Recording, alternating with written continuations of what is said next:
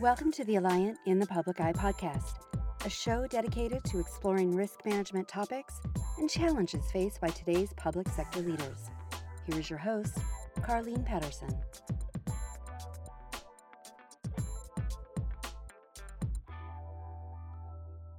Welcome back, everyone, to another episode of In the Public Eye. We've talked a lot about the insurance market and what we can do to help drive results in the market. Some of it are in our control. Some of it is not in our control. And one of the things we want to talk about is a specialty within public sector, which is our charter schools and the experiences that they're seeing in the insurance market. So what we've done today is to invite Tom Bubar, who runs our charter school program, to the call to talk a little bit about what's going on in his area of expertise. So, Tom, welcome to the show.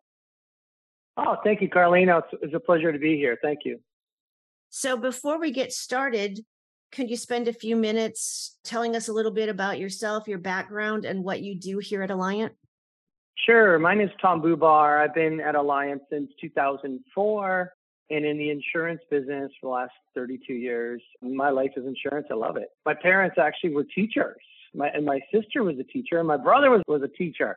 So my entire life has been education for a long time. And so my job is to run the charter school and education practice across the country for schools in 45 different states. Now, our job is obviously to place insurance for the schools, but the bigger issue, of course, for schools always is managing risk, right? They got little kids, running everywhere, and there's a lot of risks that go along with schools. And so I feel really privileged and part of the community of education. And so that's my job, help schools and protect them. Great. Well, we are happy to have you here at Alliant and happy to have you here on the call today. So before we really get into the nuts and bolts of charter schools, can you tell me what is the state of the market with regard to your expertise? We just passed 7-1 renewals. I know for most public entities, we've had a lot of challenges. How about for you? My view of the education market in the last year is it's sort of stabilized, although there's still specific issues in this country that are going on, like catastrophic property issues. Everyone knows about that, wildfires, wind, hail, flooding. All of the catastrophic property issues, of course, are a big one. The other one for schools is the excess market, the umbrella market for abuse and molestation. And of course, we all have heard about the cyber market also, which continues to be difficult. Although I have a sense that the cyber market's starting to soften a little bit. As there's more competitors, more insurance companies coming into the market, and my clients, the schools, are learning more about controls such as multi-factor authentication and EDR, which is sort of endpoint protection items that their IT teams are putting in place. It's changing a little bit, right? The more controls there are, the better the underwriters feel comfortable about the risk, and I think also the underwriters, of course, are increasing their deductibles, right? This is what underwriters do is when they want to get away from the risk a little bit, they increase their deductibles, and they're going to reduce coverage a little bit. And that's sort of normalizing the cyber market as we continue to progress. Yeah, that's something that we've seen across all of the subsectors within public entity is, the better they are prepared when it comes to preparing from a cyber standpoint, the better they are.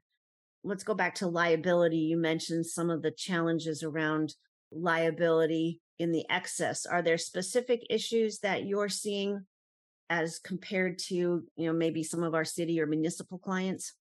Yeah, well, definitely the abuse and molestation market, which is a very specific coverage to schools only, compared to cities and counties, which have risks in that area also.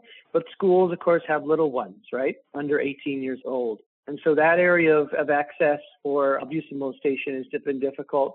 It's continuing to be because of the statute of limitations has been extended throughout various states in the country. For example, California Assembly Bill 218, which is very specific to the statute of limitations being extended. In California, it was 22 years past the age of 18, right? Wow. And so that's quite a long distance. And so that's changed the entire complexity of the excess markets who have to deal with this long tail of cover. And so that just reduces capacity, increases prices, And so that's really the issue in the access market. I would say it is stabilizing, though. A lot of my renewals this year were more flat, and there's a bit more insurance carriers willing to put up limit for that risk.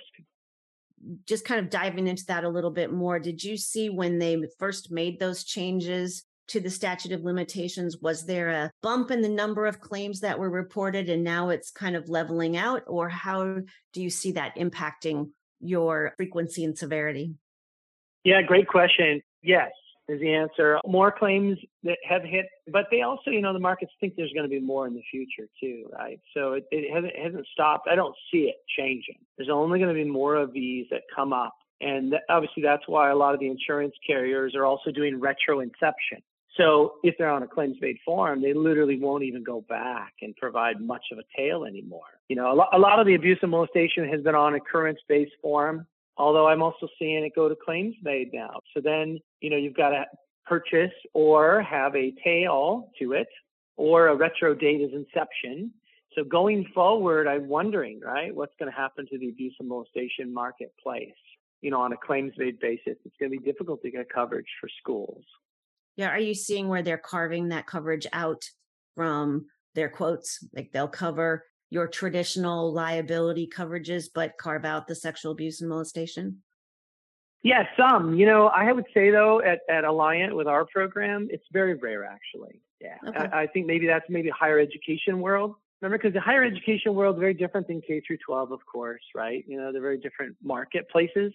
For us, I still see carriers, and I'm talking about traditional carriers, not pooling business, and traditional guaranteed cost carriers put up abuse and molestation coverage. So it sounds like it's a real challenging market for you. Working through your most recent renewals, were there any unusual terms or conditions that you saw come up other than how they've been handling the sexual abuse and molestation?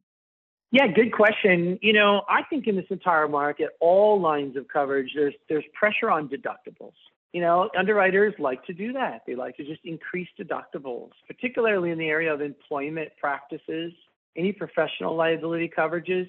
The deductibles have absolutely doubled. In my world, at least for schools, we had relatively small $10,000 to $15,000 deductibles for employment type cases. And now, you know, they're $25,000, $50,000 or $100,000 deductibles. So our schools just have to manage that risk more. You know, in some ways, you know, deductibles force the schools to have better practices, better controls in place for their employment issues, onboarding, offboarding, harassment, discrimination, wrongful termination type situations. And then, of course, cyber too, I mentioned, right? You know, the deductibles are going from, it used to be $1,000 deductible. It's crazy, right? And now, you know, it's $10,000, $15,000, $25,000, $50,000 deductibles. Schools just have to manage more of their risk. Those are the big issues on terms for this year. All right. So could you talk a little bit about maybe one or two creative things that you've been able to do recently in the public entity or charter school programs? Absolutely. The biggest thing right now is cyber. And so you've got to be creative when it comes to cyber placement and helping your schools. And so what we've done more than anything is develop a sort of a IT, you know, technology risk discussion assessment to help them sort of prioritize how to handle the protections around cyber, because essentially also creating a toolkit for them and even guiding them through the application itself. Because I'm not sure about you, but even risk managers and finance professionals, they have no idea how to even read the applications. You know, there's 10 pages of applications. It's literally getting down to a very specific IT question that none of us really understand, right? You know, and I'm even personally taking IT classes. Of course, I understand the coverage really well, and I've taken courses on the coverage language and the definition of wrongful act. I've gone links to understand the coverages. But, you know, honestly, you have to understand the application. And so what we've done is we created these meetings and sort of these forums with the risk manager, the CFO, and the IT team to literally go through every question and then match up the controls they need to put in place. MFA, EDR, you know, endpoint, software protection, all these various things that they have to learn about, and so that they're proactively ready to even actually complete the application. Because, you know, underwriters are people. We always forget that sometimes. Underwriters are real people. And so they look at these things and they want to feel comfortable that the risk is being controlled as much as possible. And so it's a really cool thing, you know, including toolkits, not just for cyber, for employment practices and other things, instituting toolkits and training and helping our clients holding their hands through all of the risk issues that associate with risk management. Those are all vital things to help our schools get through it. And so those are some creative things. I would say also, you know, the other thing is wildfire, right? Especially California. We're running wildfire score for all of our schools proactively. I also do this for PMLs too, for earthquake, flood. So we're running scores for all of our schools so we can identify, hey, you might have a problem here soon, right? And so do you need to have a hazard prevention plan in place, something like that, that'll help you sort of, you know, characterize your risk for an underwriter. Because at the end of the day, that's our job, right? Is to make sure the underwriters feel comfortable with the risk that they're underwriting. Because that ultimately leads to lower deductibles, better terms, higher limits, and of course, ultimately less premium. You know, those are all the nuances that you have to understand when you start working on these things. Yeah, definitely. That sounds really interesting because for us, it's always trying to differentiate our client from the rest of the clients that are being submitted. So having a score like that sounds like it's a real differentiator. For sure. You know, it's a score. You know, there are embers that fly in the air into an area that's not scored, by the way, right? Yeah, you know, right. So embers fly, but, you know, it's something that we need to think about, you know, and then things like any catastrophic peril, you know, remember, we always think of wind, don't we? South Florida, right. Or I have schools in Louisiana or eastern side of Texas or whatever. What we forget about, though, is hail. Hail is actually, there's hail zones in certain areas of the country, like in Missouri or something, in the middle of somewhere where there's not normally these kinds of perils. And it's just, it's a very difficult market in that area. So it's our job as brokers to identify areas throughout the country based on peril, based on location, to know what your risks are. Before you even have to think about it, our job is to anticipate your risk, match risk management with the ultimate transfer of risk, which is buying insurance. But buying insurance is the easy part. You know, I've done this 32 years. The management of risk, that's where the differentiator is. That's the challenge. That's the special sauce. That's what differentiates niche leaders in schools or cities, counties, and, you know, overall to real risk management help for our clients. Anyone, any broker can place a policy, but we manage risk and with an intimate knowledge of risk that other competitors don't have. Absolutely. Totally agree with you. Yep. Thank you very much. My thanks to you, Tom, for joining today. It is a challenging time to be in risk management. And here at Alliant, we focus on providing continued information and resources as we navigate 2022 and beyond. Thanks a lot for listening.